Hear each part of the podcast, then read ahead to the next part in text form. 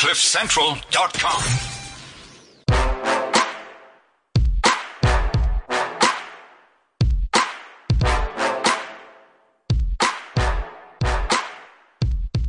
Welcome to the Renegade Report. I'm Jonathan. And Roman is present as always. How are you, Wit? Yeah, I'm alright. I'm alright. A uh, bit of crazy traffic today, and um, I don't know how you made it to studio. Isn't there a ban on, on Arabs or something like that? Only in the US, not yet, as far as I know. Everyone's welcome, except the Dalai Lama. And that homophobic preacher. Yes, but uh, tin pot dictators accused of genocide, please come on through. No we will, problem. We will No take them We're very welcoming as South Africans. Very much so. Very Uh, to- welcoming. Maybe too welcoming to certain people. Um, but yeah, I mean, Trump's banning all Muslims from yeah. all Muslim countries. All Muslim. Apparently, he's uh, he hates minorities, uh, even though mu- Muslims are in the major- majority worldwide. Well, yeah, it's as a big- religion. That's the biggest religion in the world. Anyway, um, I'm sure we can get into some of the Trump stuff. Uh, as you can hear, we're not freaked out by it, although I think his ban is wrong, uh, Uh, for what it's worth. Uh, but uh, I'm not going to get quite as hysterical as some people online have. Uh, but uh, this is the ill-fated recording that uh, we recorded once, and uh, I don't know what happened. The communists got to it, and unfortunately, for some reason, we just didn't get it. We didn't get it. And then we tried to record the second time, and then there was systems failure, once again, hacked by the Russians. Yeah, well, of course. Of And course. They so don't want this out there. No, they don't want, no, they don't want to, to hear us. And now third time lucky, and if this doesn't record, I'm going to shoot myself. Yeah, same here. Well, we'll just release it without the recording and people can fill in the blank spaces. it's postmodern art, man. That's what it is. Postmodern That's what art. is. So our guest today is Russell Lamberti. He is the MD and Chief Strategist at investment advisory firm ETM Analytics. Um, Russ, uh, thanks so much for joining us. Uh, third time lucky. Yeah, it's a pleasure. It's good to be here. Um, uh, I think we'll get this one done. Uh, very, very much hopeful. Right. I mean, I think it's, Simple pesky Russians, eh? well, I think it's important for people to know that Russell is an economist, so it's just above uh, being a priest, I think, uh, in terms of prophecy. Uh, but nevertheless, Russell, um, so South Africa, you know, the southern tip of, of, of this continent, we are seen as some a very important uh, economic power. I don't know where, um, but um, how are we doing on the economic front, at least? Yeah, look, I mean, South Africa's been um, been struggling for, for quite a long time. You know, I think that we've we've got a a government making decisions um, at, a, at a very high level, um, and and those decision makers, I mean, you know, governments around the world at the best of times don't really understand economics and how to make an economy grow. Um, but in South Africa, th- that uh, that problem seems to be particularly chronic amongst our, our leaders and, and, and policymakers here. Um, for for at least ten years um, or so, we've been in a in a kind of macroeconomic stagnation.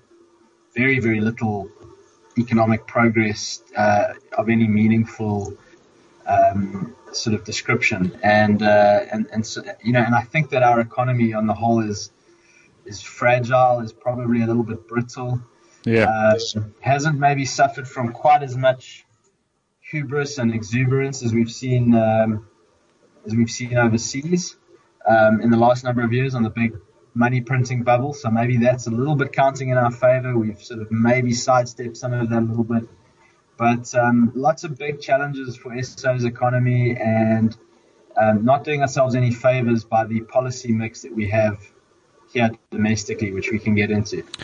Yeah, well, I'm going to throw the question out that uh, Roman asked you previously, which was uh, tell us why our communist finance minister, who everyone seems to love, uh, is such a bad idea. And, and, and as you've mentioned, over the past eight years, eight to ten years, we've we really stagnated. And of course, there've been excuses like uh, you know the 2008 economic crisis, and there's all kinds of um, wonderful excuses. Not disinterest in foreign direct investment. People love comparing us to the other BRICS countries.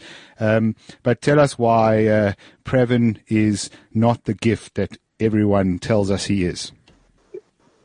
Yeah, look, I think it's actually a very important question because it goes to the heart of the political economy situation in South Africa at the moment. Um, you know, we, we currently have a struggle between this idea of, of state capture, kind of corrupt cronyist uh, administration, uh, you know, headed up by Jacob Zuma, uh, contrasted with the enlightened, um, progressive, you know, uh, cabal, which which Pravin Gordhan is essentially the poster child of.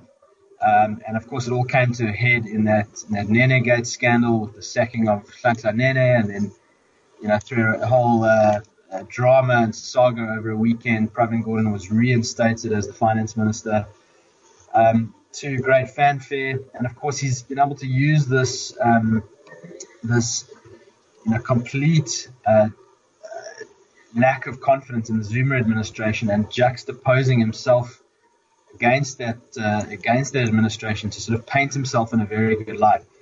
But I have to say that I think I think that him and the and the sort of socialist communist cabal that, that has basically usurped so many of the key policy making functions are really playing a very clever game of, of uh, public relations management here because they've really been at the helm and, and steering the ship under the Zuma administration. In fact, Zuma um, in particular as a president, is, is quite deferential to these, uh, you know, SACP socialist uh, policymakers. He's let them basically have free reign and kind of do what they want. Um, and now that uh, they've got a chance, they see they're on a sinking ship. They will never admit that it's because of their policies, but they kind of see a way to sort of sidestep the um, the blame by jumping off, you know, jumping off the Zuma ship, so to speak. Um, we can get into the specifics of, of how the likes of Pravin Gordhan and Rob Davies and Ibrahim Patel and these sorts of guys have, have got us to where we are today. Um, but, you know, make no mistake, Pravin Gordhan has been right in the thick of the policy mix, you know, of the last of the last 10 years or so. And, uh, you know, being in the fiscal position, being the Minister of Finance, man- managing, um, you know, uh, revenues and expenditures, um, he's overseen a dramatic increase in South Africa's debt. Um, South Africa's debt levels have ramped up, and really, the uh, you know as we now stare down uh, ratings agencies and face potential ratings downgrades, Pravin Gordhan is is one of the uh, you know architects of this policy, and is surely at least one of the key people to blame for getting us into this predicament. So, Russell, if you have to to name, not not to get too specific, but name two or three policies uh, that he has formulated or that he has implemented, which have caused, you know, a, a more general sense of poverty in South Africa. Well, look, I mean, if we had to, if we had to go back to 2000 and, um, 2008, 2009, when Trevor Manuel handed over to Pravin Gordhan um, he he was instrumental in starting to ramp up the deficit spending um, after the balanced budget era of Trevor Manuel. Now, you know, I don't like to make this too much about the personalities and the, and the, and the specific people. Trevor Manuel, um, you know, yes, he ran balanced budgets, but he did it at a time when uh, when you know global conditions and domestic conditions were very very favorable for him to do that. So he kind of got lucky, and Pravin Gordhan took over when things had reversed dramatically. You know, the commodity super cycle was coming to an end, economy was in recession, global economy was in recession, and of course the um, the policy du jour back then um, was was uh, you know deficit spending, uh, ramp up the ramp up the fiscal deficits. Governments were borrowing all over the world. The US went into big debt. UK uh, European economies as well. So, um, so you know, he was very much part of that, but I think you know he ran with it, he embraced it, and I think key is that he was never able to bring it down and reverse it again, um, substantially anyway. Uh, and so we sit with this legacy now of year after year huge deficits. So I think that's got to be a very important factor that Pravin Gordhan has has. You know, that's a big legacy that he's had. I mean, I think the other thing to say from a fiscal perspective is that we've basically over the over the last number of years, we've increased the tax burden. We've raised tax rates. We've we've made um, capital gains taxes more burdensome. We've just generally um, raised taxes uh, stealthily in some ways, more explicitly in other ways, across a range of taxation areas, whether it be income tax or capital, you know, investment taxes and, and, and so on. So, I mean, I think that's clearly that's clearly a problem. I mean, South Africa is is not the kind of economy that, that can withstand these sorts of uh, these sorts of uh, increases in regulation and taxation. So those would be just some examples, um, some fairly obvious examples, and then, you know, I think I think that um, you know more more more broadly, Pravin Gordhan is fundamentally a statist and a big developmental statist, and, and that is a that is a kind of Marxist term that refers to to this notion that government is the key heart of economic development. It's the antithesis of, of a sort of a classical liberal, typically, you know, historically Western understanding of of economic development um, where you have a, a, dispersion and a diffusing of economic activity and of decision making power, and you allow much more freedom amongst actors in the economy to participate. Why I'm kind of going into this is to say that, you know, when you're steering a big fiscal ship, these kind of big ideological positions matter.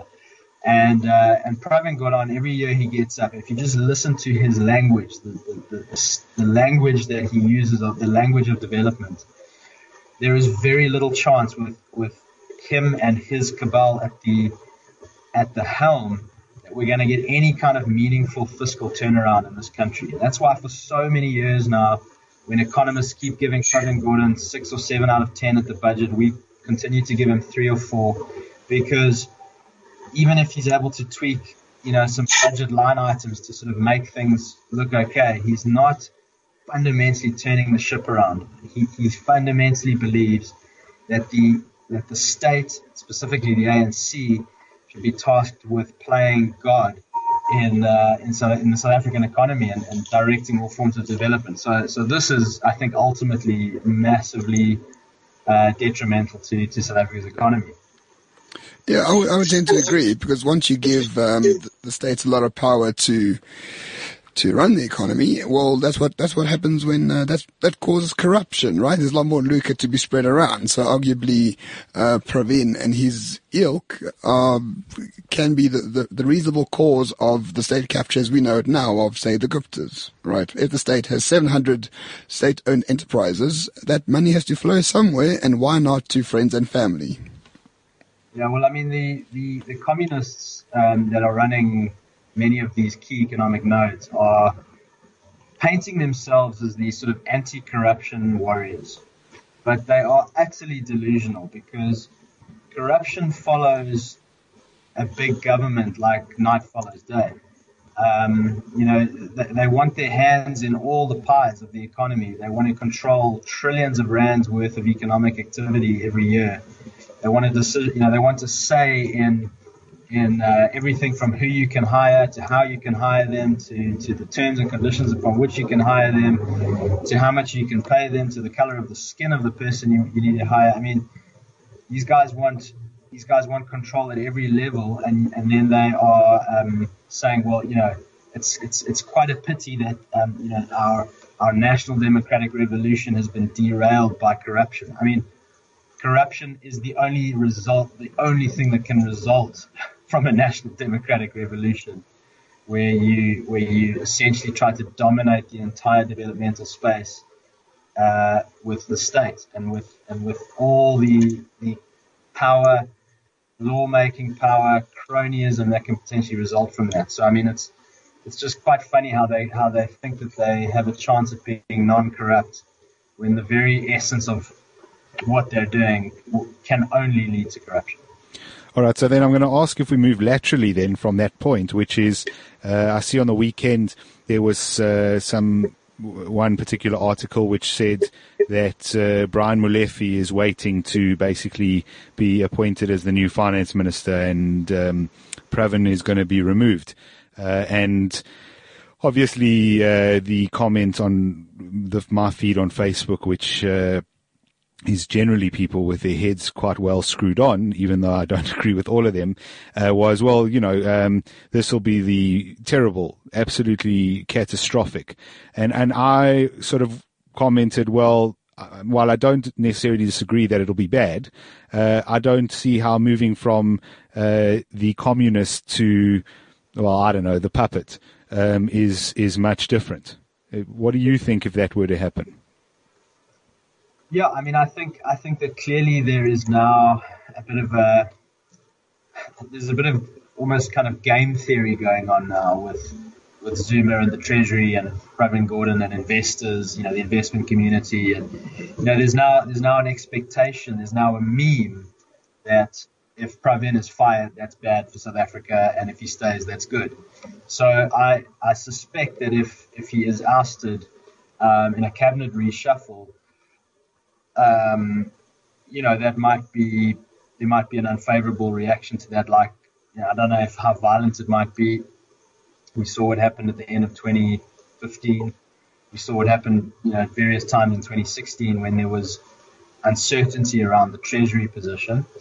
And I think with good reason because when a treasury is, is captured for, for truly kind of corrupt, uh, you know, or very directly corrupt political ends, and, and then, you know, that opens up the doorway to potentially the Reserve Bank being captured and um, the minute you go that route, you're kind of going a Venezuela, Zimbabwe type route where you're getting into the money printing game, which is you know which is disastrous. I mean, we're not there yet, but you can see why investors um, you know have a big problem with that because that can be a very very slippery slope.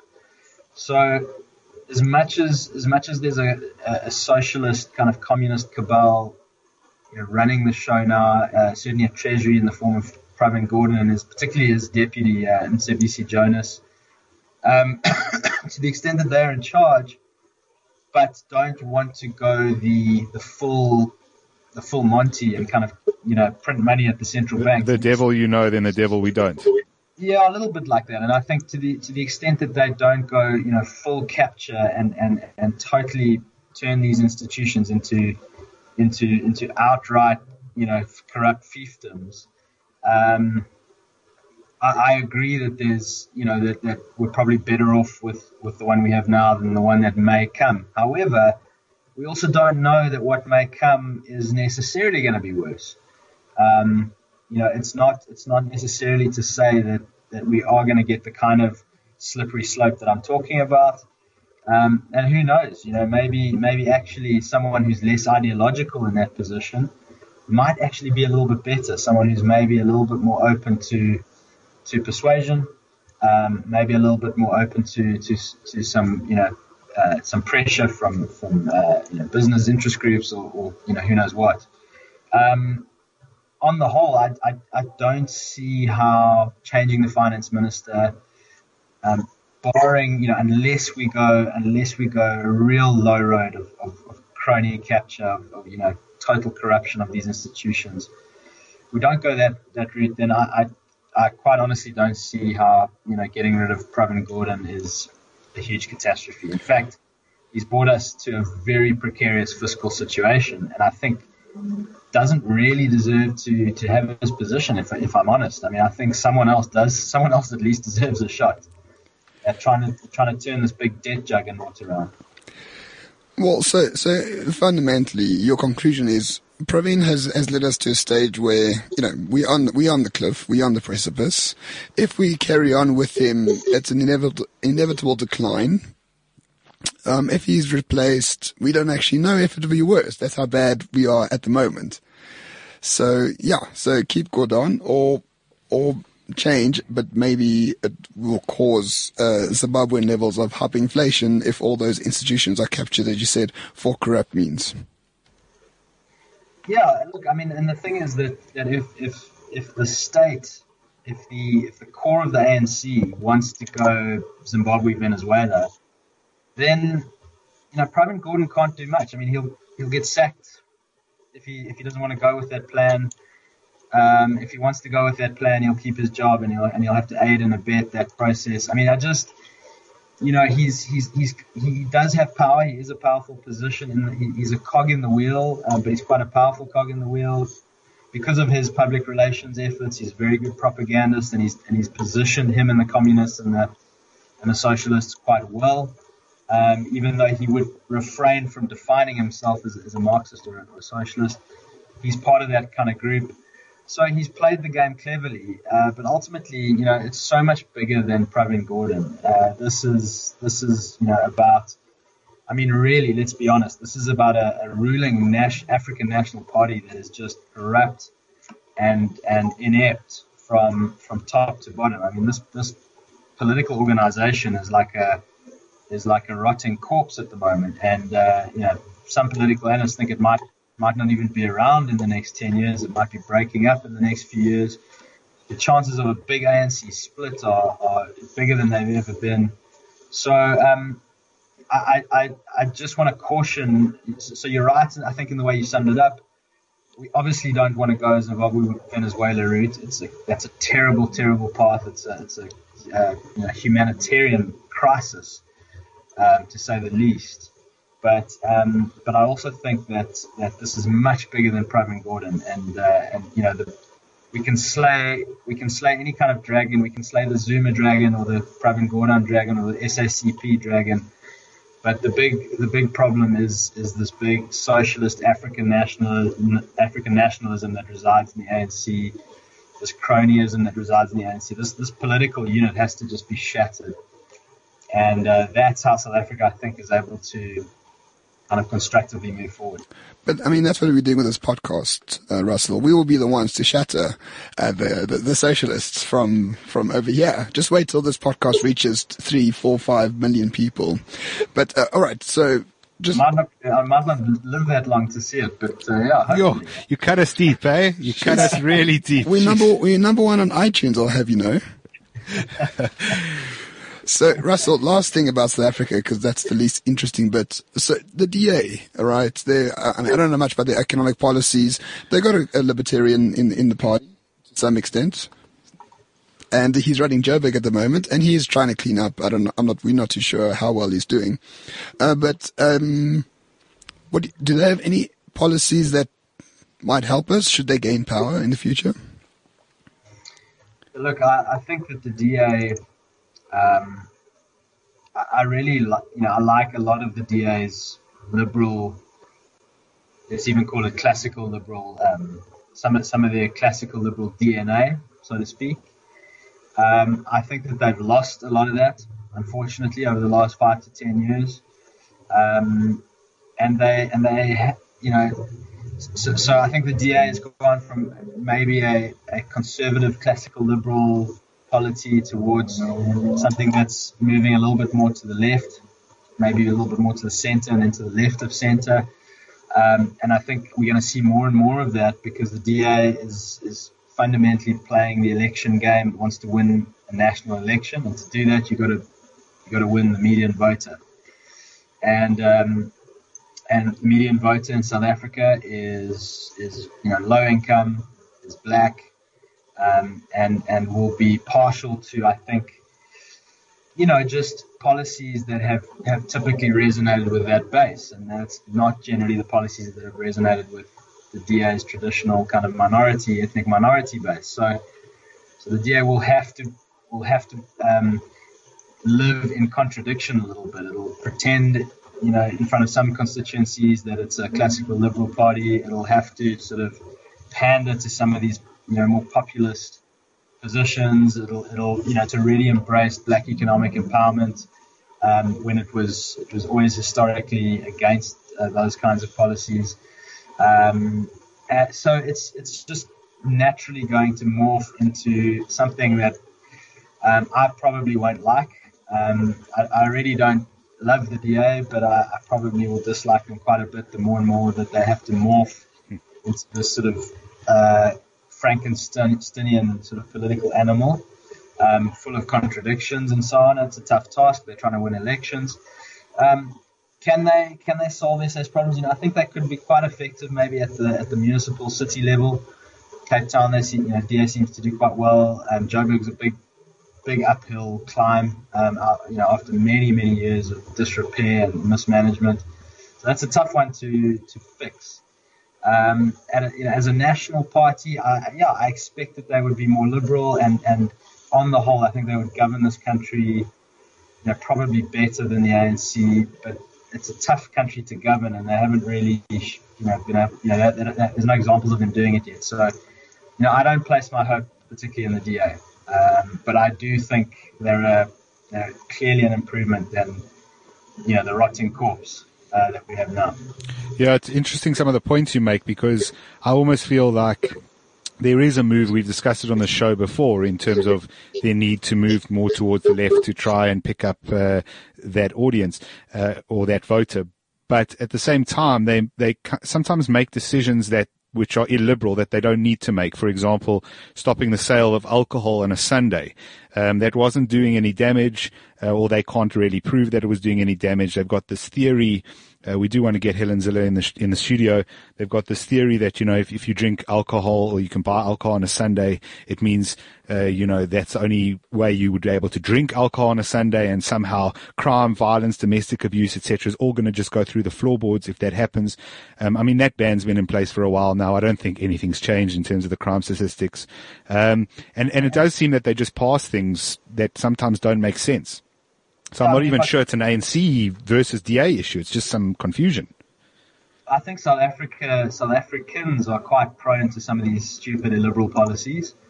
Um, you know, even Herman Mashaba, the the so-called uh, the so-called libertarian mayor, who, who I, by the way, I think is, is great and I admire, but you know, he was talking about the war on drugs, you know, and the DA, of course, are big on the war on drugs down here in the Cape, and um, you know, I think that uh, I think that this, you know, ultimately that's very counterproductive. We've you know we've seen that globally. The the ban on alcohol on Sundays. I mean, I, I suspect maybe they were pandering to like a conservative Muslim voter base, maybe down here in the Cape. Um, I don't know. Uh, you know, very hard to figure out why they why they passed stupid illiberal laws like that. So yeah, they are prone to doing silly things, the DA, and um, and you know they're also they've shown that they're quite efficient. And I, I, talk about dangerous efficiency sometimes because sometimes you know when you've got an illiberal party that's also very efficient at implementing their plans and their policies um, that can sometimes actually be quite dangerous and quite uh, quite oppressive.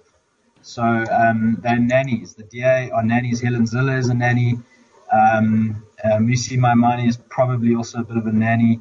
Um, they, they're nannies and uh, they, they're quite illiberal a lot of the time. So, you know, they don't get my pulse racing. Let's put it that way. well, let's get uh, let's get straight across then to illiberal policies. Um, President Trump um, has uh, has taken power. We are speaking basically one week into his presidency because he took the weekend after his inauguration off uh, and then immediately signed a whole bunch of executive orders which have left people literally hysterical. Um, I don't think anything he's done so far, um, just whether you agree or disagree, justifies um, hysteria a couple of uh, you know things that he's done. He's he stopped funding going to uh, U.S. government organizations who work in the international community. They aren't allowed to promote abortion or give abortions with U.S. tax money any longer. That's an old rule that Reagan brought in, and then basically the Republicans bring it in, the Democrats sign it out, the Republicans bring it back in, um, and then obviously the one over the weekend that's caused basically what all I could see on Twitter was a meltdown, a complete and utter meltdown um, of people just losing their minds. Uh, you know, a protest at at uh, JFK, uh, which stopped flights and, and and a number of people from traveling, including Muslims, um, uh, which basically you know, I just want to say that there's been a lot of misreporting. I know that this isn't necessarily part of our discussion, but there's been a lot of misreporting on this because it's not a Muslim ban to start off with it. Um, it's it's a ban on seven countries where the majority of people happen to be Muslim. Um, you won't find um, many Jews or Christians in a lot of those countries, and there's a good reason for that. What Trump claims is the reason he passed the rule. They're hated and killed. Um, and so you know, obviously, I think it isn't a, a functionally an illiberal policy, but I don't think there's it's worth the insanity. You seem to have a slightly different view on Trump, uh, a bit more sane of a view on Trump. Um, do you want to tell us that, and in an economic sense, um, where you think uh, things are going with him? Yeah, look, I, I mean, I, you know, I, I, think that the first point is that there has been massive hysteria. Um, the the reaction to, to this travel ban is, I think, disproportionate. But I would I would potentially see it in two ways. You know, the one is that I think it's it's been blown out of proportion, which I think it has. I mean, if you if you go and read the actual travel order, I mean, I think you have to read quite quite deep between the lines to infer a you know a very malicious intent here on the on the part of the Trump administration. I mean, I think that they are trying to grapple with a problem that perhaps they don't fully understand. Um, I mean, Jonathan, you and I might differ on this, but I think that a lot of the U.S. foreign policy in the Middle East over the last 20, 25 years has created a lot of the problems that, that, that we're now seeing in terms of refugees, um, you know, very unstable countries that have allowed, in many instances, terrorists to take root. Um, you know, funding streams between the U.S. and Saudi Arabia, you know, have clearly been counterproductive. Um, so there's a whole there's a whole kind of foreign policy mess that, and and all I see this travel ban is sort of just a fairly fairly small extension of of what we've already been seeing for a long time. I mean, he's he's only extended this ban onto onto countries that Obama had already identified as, as problem countries, so to speak. Um, Obama himself uh, stopped all Iraqis uh, process, you know, stopped processing all Iraqis coming into the US for six months in 2011. No outrage then. Mm, so and Haitians as well. He uh, stopped a whole bunch of Haitian immigrants as well. Um, whether you find either right or wrong, both have done it. Yeah. So, so well, I think the point to be made there is that um, outrage in mainstream media on you know in Twitter, which is you know let's face it, Twitter is predominantly a kind of um, liberal sort of you know space. Um, you know, outrage uh, is much more when there's a Republican president than when there's a Democrat. Uh, you know, the Democrats were anti-war when Bush was in power.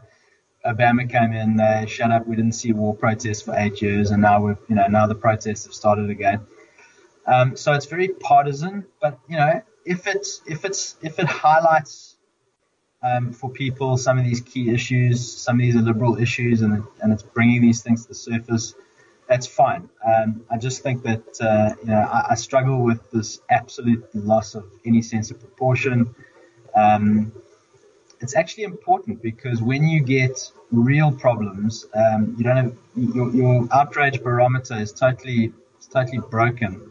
Um, and and uh, you know, people, I, th- I just think people won't have the correct mechanisms to know how to react to certain problems. I mean, if they think they think this is bad, they've got another thing coming. You know, they've got another thing in store for the next ten years because the next ten years of politics is going to be very, very messy, very, very volatile. So, you know, I'm trying to encourage people to just calm down, re- you know, try and understand the bigger context in which all this is playing out in. Trump himself has inherited a mess, a bit, know, you know, a big mess across the spectrum. He's got a massive national debt uh, that he's got to deal with. He's got a rogue, you know, environmental protection agency that has gone absolutely crazy against, um, you know, fossil fuels and it's trying to regulate the hell out of, uh, you know, fossil, the fossil fuel industry. He's inherited um, a CIA that that has arguably you know got some serious uh, institutional problems uh, going on there. Uh, he's inherited um, you know heavy banking regulations from Dodd Frank that he's got to deal with. He's got wars on the go. He's got uh, you know he's just got a whole lot going on. He's got big refugee crises, and I think this this 90 day travel ban is a bit of a is, is a way for his administration to to try and sort of figure things out.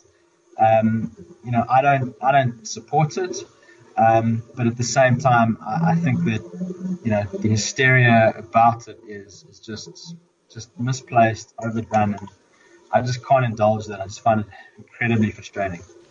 So, Russell, let's talk about his economic policies because, uh, in essence, I disagree with him fundamentally. They, they're protectionist. They, I mean, free trade has, has made the world a better place and anyone who argues otherwise is, is just non-evidence based. However, people were left behind, and we do understand that now. So, are you in the same boat as me where I don't like his policies, but I sort of understand them in a way? Well, I mean, I I always understand political policies because um, if you understand political motives, you can and, and and the political zeitgeist, you can understand policies. Um, but you know, I can understand in some ways Hugo Chavez's policies, but they're awful and they they wreck a country. Look, Trump um, Trump's actually a mixed bag, um, and this is what's not, I think, well understood. Uh, look, I think overall he he probably doesn't understand, almost certainly doesn't understand economics very well. His trade policies are are poor. Um, well, his trade ideas. I mean, we, we haven't had any kind of firm policy yet. Other than that, he he sort of scrapped uh, the Trans-Pacific Partnership, which doesn't seem like a bad move to me. Uh, that was, a, I think, a 6,000 page clearly over-regulated crony document, and he's going to angle for just bilateral agreements with countries, and I think may end up getting quite quite liberal free trade agreements with them. Certainly with the UK, that seems like it's on the table. So um, I don't want to jump to conclusions on trade yet. I mean, his, his talk, some of his talk is concerning, and and I agree. Global free trade has been great. The reason why some people might feel left behind is either because they're not um, adaptive enough humans or they've been let down by bad policy domestically, monetary policy, fiscal policy, which I think have led to stagnation in the United States, not because China has taken you know, jobs or anything like that, but, but domestic policy based. And it's actually not a big mystery. When countries get saddled with, with you know, up to their eyeballs in debt, they grow slower. Uh, it's like a historical fact. You know, huge debt levels, slow growth until you wipe those away somehow. Either you have a debt, debt jubilee, or you have, uh, you know, you got to figure out some way, or you have a war. But you, but you got to figure out, you got to figure out some way to um, to get rid of the debt levels.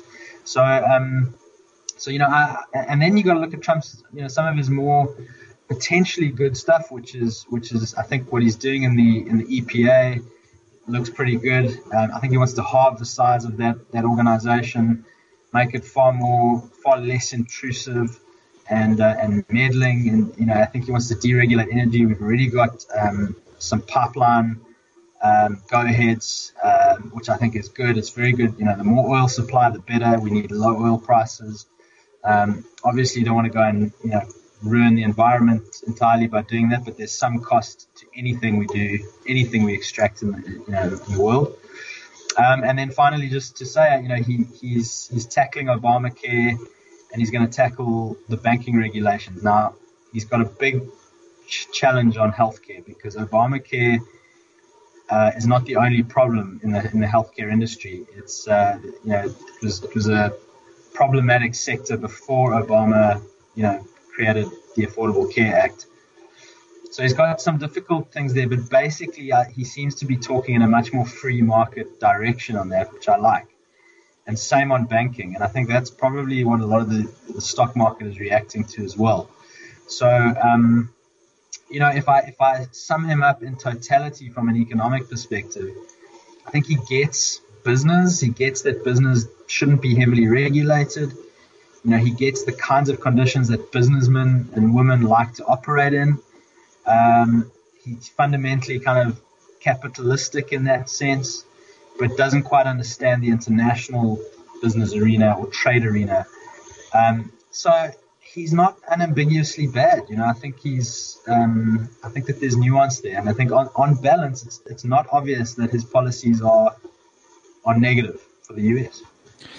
Yeah, it's uh, interesting. It's an interesting perspective because, uh, you know, just citing some of those things, um, TPP uh, that he's cancelled, that, that that trade partnership um, is always cited as you know it's thoughtless, and he, and now what are we going to do? I actually want to ask you a follow up question on that, but um, you know the the pipeline is is immediately the immediate jump is to um, pipeline equals destroy the entire environment, which it, it, it, doesn't. A lot of the argument around the pipeline is actually around where it's going to travel and traverse, um, which is actually a bigger issue for me in terms of private property rights and government should compensate appropriately or bury the pipeline or do whatever they need to do. Um, But uh, on the just just uh, as a broader concept, uh, stepping sli- slightly away from Trump uh, himself, um, with these sort of uh, you know partnerships, so uh, these trade trade deals.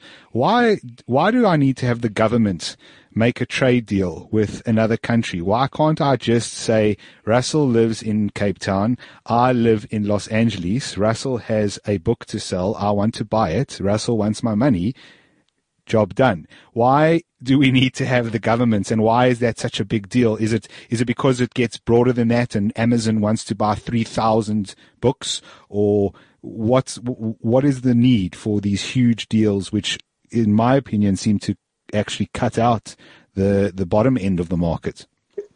Well, I think your question sort of answers itself. You don't need these deals. Um, you, you know, countries don't trade with each other. People trade with each other. Businesses trade with each other. Um, you just need you just need you know unfettered access to to be able to trade with whomever you like, wherever you like. Um, the reality is, in any case, already that many countries trade with one another without trade deals. So you know, I mean, there are not you know all however many countries there are in the world these days. You know, all 200 countries not, don't have um, trade deals with all 200 other countries. You know, it, it's it, it's actually um, many countries just trade without trade. So, so um, and, and and some countries, of course, just put just put tariffs in place as a sort of blanket measure uh, across the board to whoever, whoever you know brings things into their countries. Some countries are very free trading countries. Your Scandinavian countries, uh, Sweden tends to be very very free trade orientated. Um, but but yeah, I mean, I think on the whole, trade deals are are similar to you know big legislation internally that would regulate an industry. It's all about kickbacks, you know, crony backslapping and back rubbing. Um, you know, who can you know political lobby groups, you know, all these sorts of things. So in these big trade deals, you've got all the industry groups lobbying for protection. You've got all the you know, the, the, the whole political sort of game happens in these trade deals, um, and it's and it's to the detriment of the consumer, and it and it basically just makes global trade more difficult. So, yeah, I mean, I mean, I I think, well, I know because the theory is very clear and the evidence is very clear that unilateral declaration of free trade is actually the best trade policy. Um, so even if even if the country that you're trading with wants to put tariffs and, and, and trade barriers on your products going to their country, if you just unilaterally declare free trade, so whatever they want to send you can come in freely, whatever you want to send out can go out freely. Um, that is that is a, a net beneficial um, trade position, um, and uh, the reason why it doesn't get implemented is because of, I guess, politics um, and, and the political process, lobbying, the whole, you know, the whole thing. People, you know, a lot of, a lot of, you know, small lobby groups are very scared of free trade because it might undermine their position. They, you know, people work themselves into positions of political patronage and, and favor, and um, then they work very hard to to try and protect these trade deals. And that, by the way, is why you see some of this big outrage at the UK leaving the European Union because there's a nice, cozy, protected structure there for the incumbent lobby groups. And um, the potential for that to unravel and for the UK to actually adopt free trade deals with, with either Europe or the US or you know, many other countries or different trade deal structures, um, that, that pisses a lot of these people off and, and they, they sense that their turf is being you know, trodden upon. Um, but yeah, short answer is you don't need these deals. You just you just need to trade. I mean, yours, you know, Jonathan Wood can trade with, uh, you know, someone else in, in Argentina freely. No government needs to be involved. Yeah. Well, un- unless it's it's drugs and things like that, unfortunately. So, um, yeah, which I do disagree with. But things like you know arms deals and things like that, um, you know, I accept that, that, that there's some grey areas. But on the whole, um, we're mostly just uh, covered in trade regulation that we absolutely don't need. I want, I want to live in a world where I can order a, a whatever an M16 automatic assault rifle on the internet and arrives at my doorstep in three days. That'd be great, wouldn't it? Well, you and a whole bunch of the people Trump is trying to ban from the United States would like would like for that to be able to happen. yeah, but I mean, this, the price of an AK-47 is cheaper than like a week's groceries in Iraq. So Maybe we should just go there. That's my libertarian. That's my libertarian utopia right well, there. Probably. Well, you did try to sell uh, Somalia to me a little while back, uh, but uh, we found out the the broadband wasn't as good, so we we couldn't take the show there. Well, not now. We've got fiber, but nevertheless, nevertheless. Um, so Russell, I mean, looking looking to the future somewhat, do you think the the concept of these big um, nation, not nation, like the EU and that sort of stuff, do you think do you think those will exist in the future? Do you think, do you think the power, absolute power at the, at the very top of the hierarchy as we see it today in terms of the nation state and, and these super, super continents in a way, super regulatory bodies that, that control 500 million people, such as the EU. Uh, does Brexit indicate that it's fragile or that people just feel like they've got no more transparency or accountability in the way they, they vote? Um, what is your view on, on, on that? I think that um, my, my, I do have a big view on this, which is that I think that the nation state, as we know it currently, is is on its last legs. I think it's dying. Um, now, what what what it what replaces it, I I don't know. Um, I'm not even saying that the, that the nation state itself will cease to be. I just think that that the way we conceive of the nation state and its functions is changing dramatically. And that's changing for you know many many reasons, but some of the obvious ones are you know the radical decentralization of information, um, radical um, the radical kind of connectivity uh, that that we have uh, globally now. So people are connecting across state borders.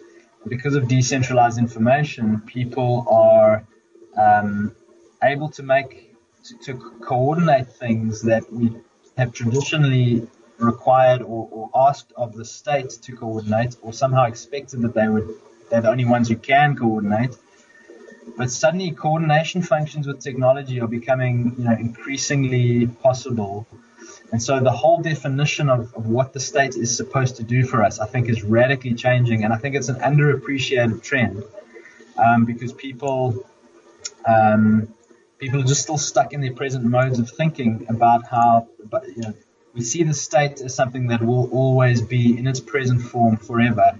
And that's actually a very unlikely scenario if you just look at history. So the nature of the state has always evolved, you know, quite dramatically through time. So, you know, if you if you think of um, if you think of Bitcoin, for example, it's a hugely subversive technology on the nature of government. Um, it, it, it, undermines um, gov- you know, the, the need for or the ability for government to control money, money supply.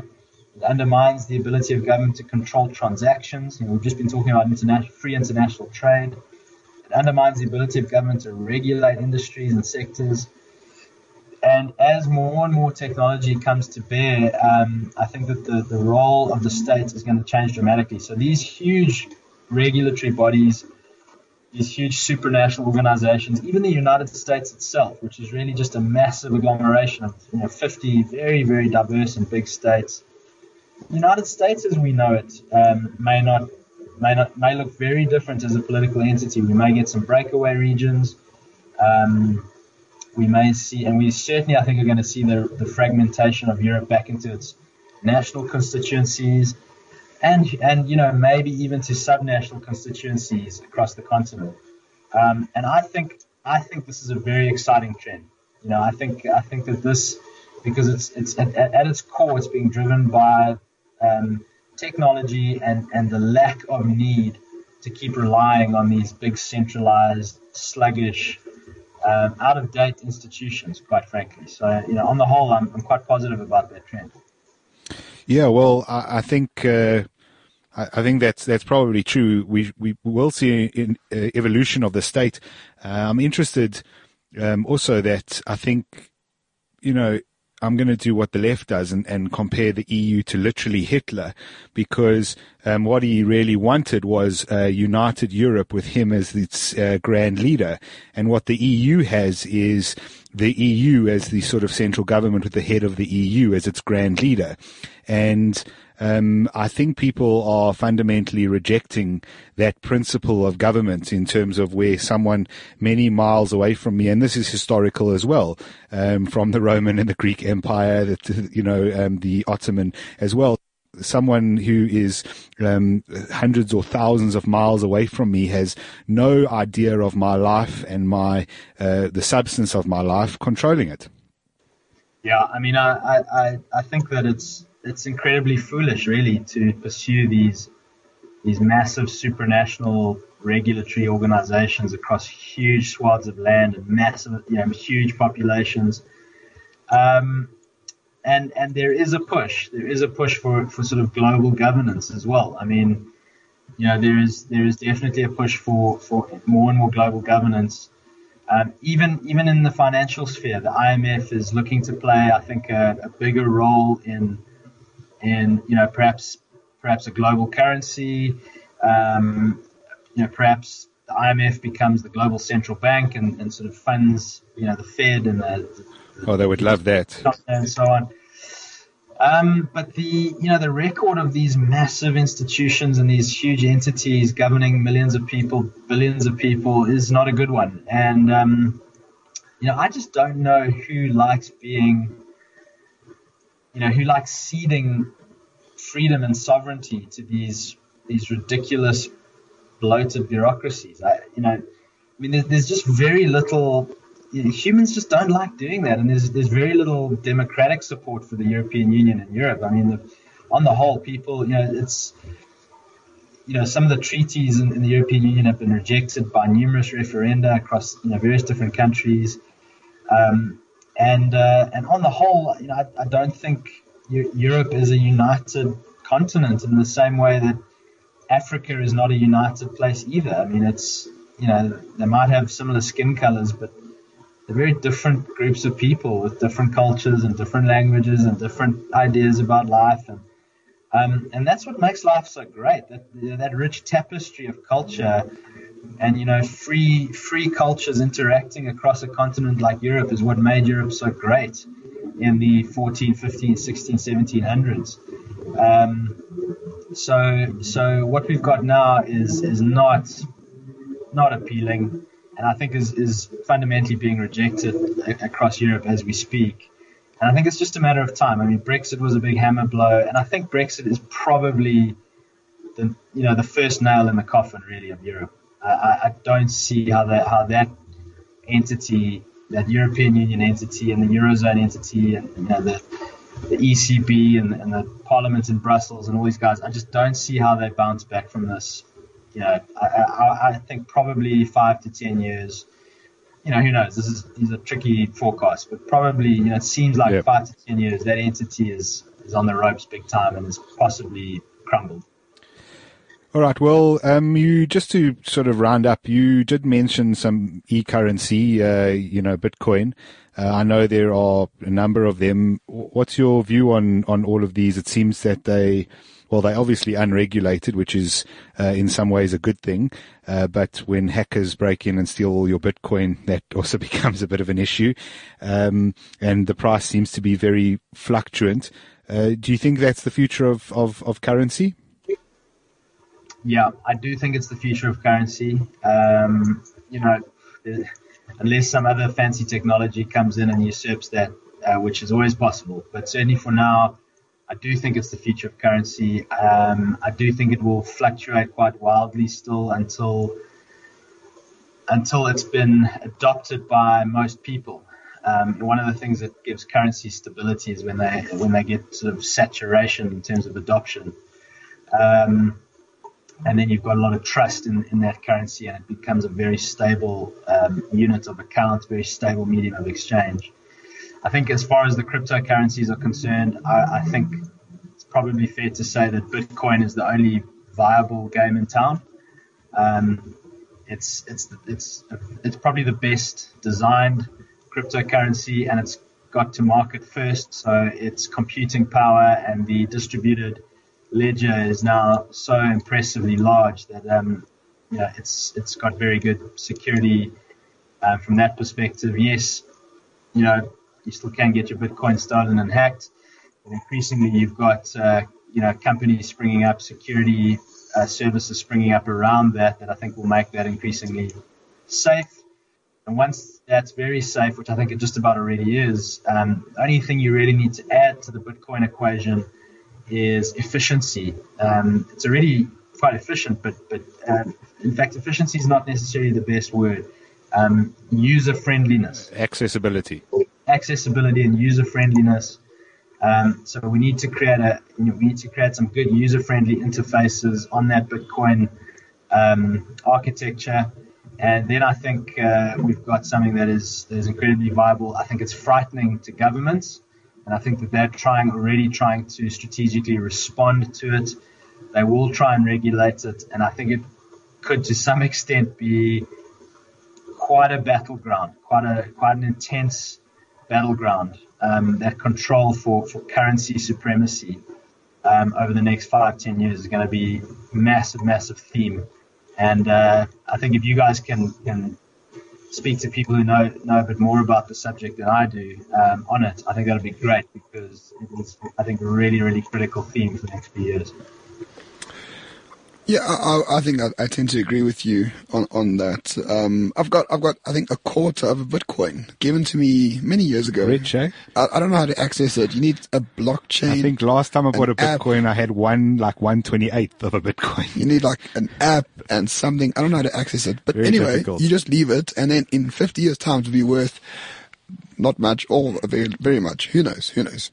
But nevertheless, um, Russell, I think we've taken up far more of your time than we agreed to. We're going on to three hours now. Guys, it's been uh, it's been very enjoyable. Thank you. Well, thank you so much for joining us. And if you want to, what's your Twitter at Russ Lamberti? That's right. Yeah. Right, and buy his book When Money Destroys Nations. To explain hyperinflation. It's really good. I read it. Well done there we go. I've been bad on the board today. Shocking. Russ, uh, thank you very, very much for joining us. Really appreciate it. Um, that's it. You know where to find our show. And next week. Oh, next week is Jordan Peterson. Oh, oh Jesus. But don't ruin, don't, don't ruin it for, for us. But that's why we say after the fact. um, so next week is, is another great show. Um, in the meantime, you know where to find us at renegade underscore report on, uh, the uh, Twitter, uh, and uh, on Facebook. Uh, you can like our page. You're welcome to uh, swear at Roman anytime you like. And we tweet a lot more than Shaka Sisulu. Yeah, and it's it actually comes from our own brains, not uh, fed to us by Gwede Mantashe. So I must admit, if, if if someone paid me 15 million, I would tweet whatever the hell they want. Yeah, all right. So when you see the Renegade Report tweeting like Lena Dunham, you know what's happened. Thanks so much for listening, and we will catch you next time. Cheers.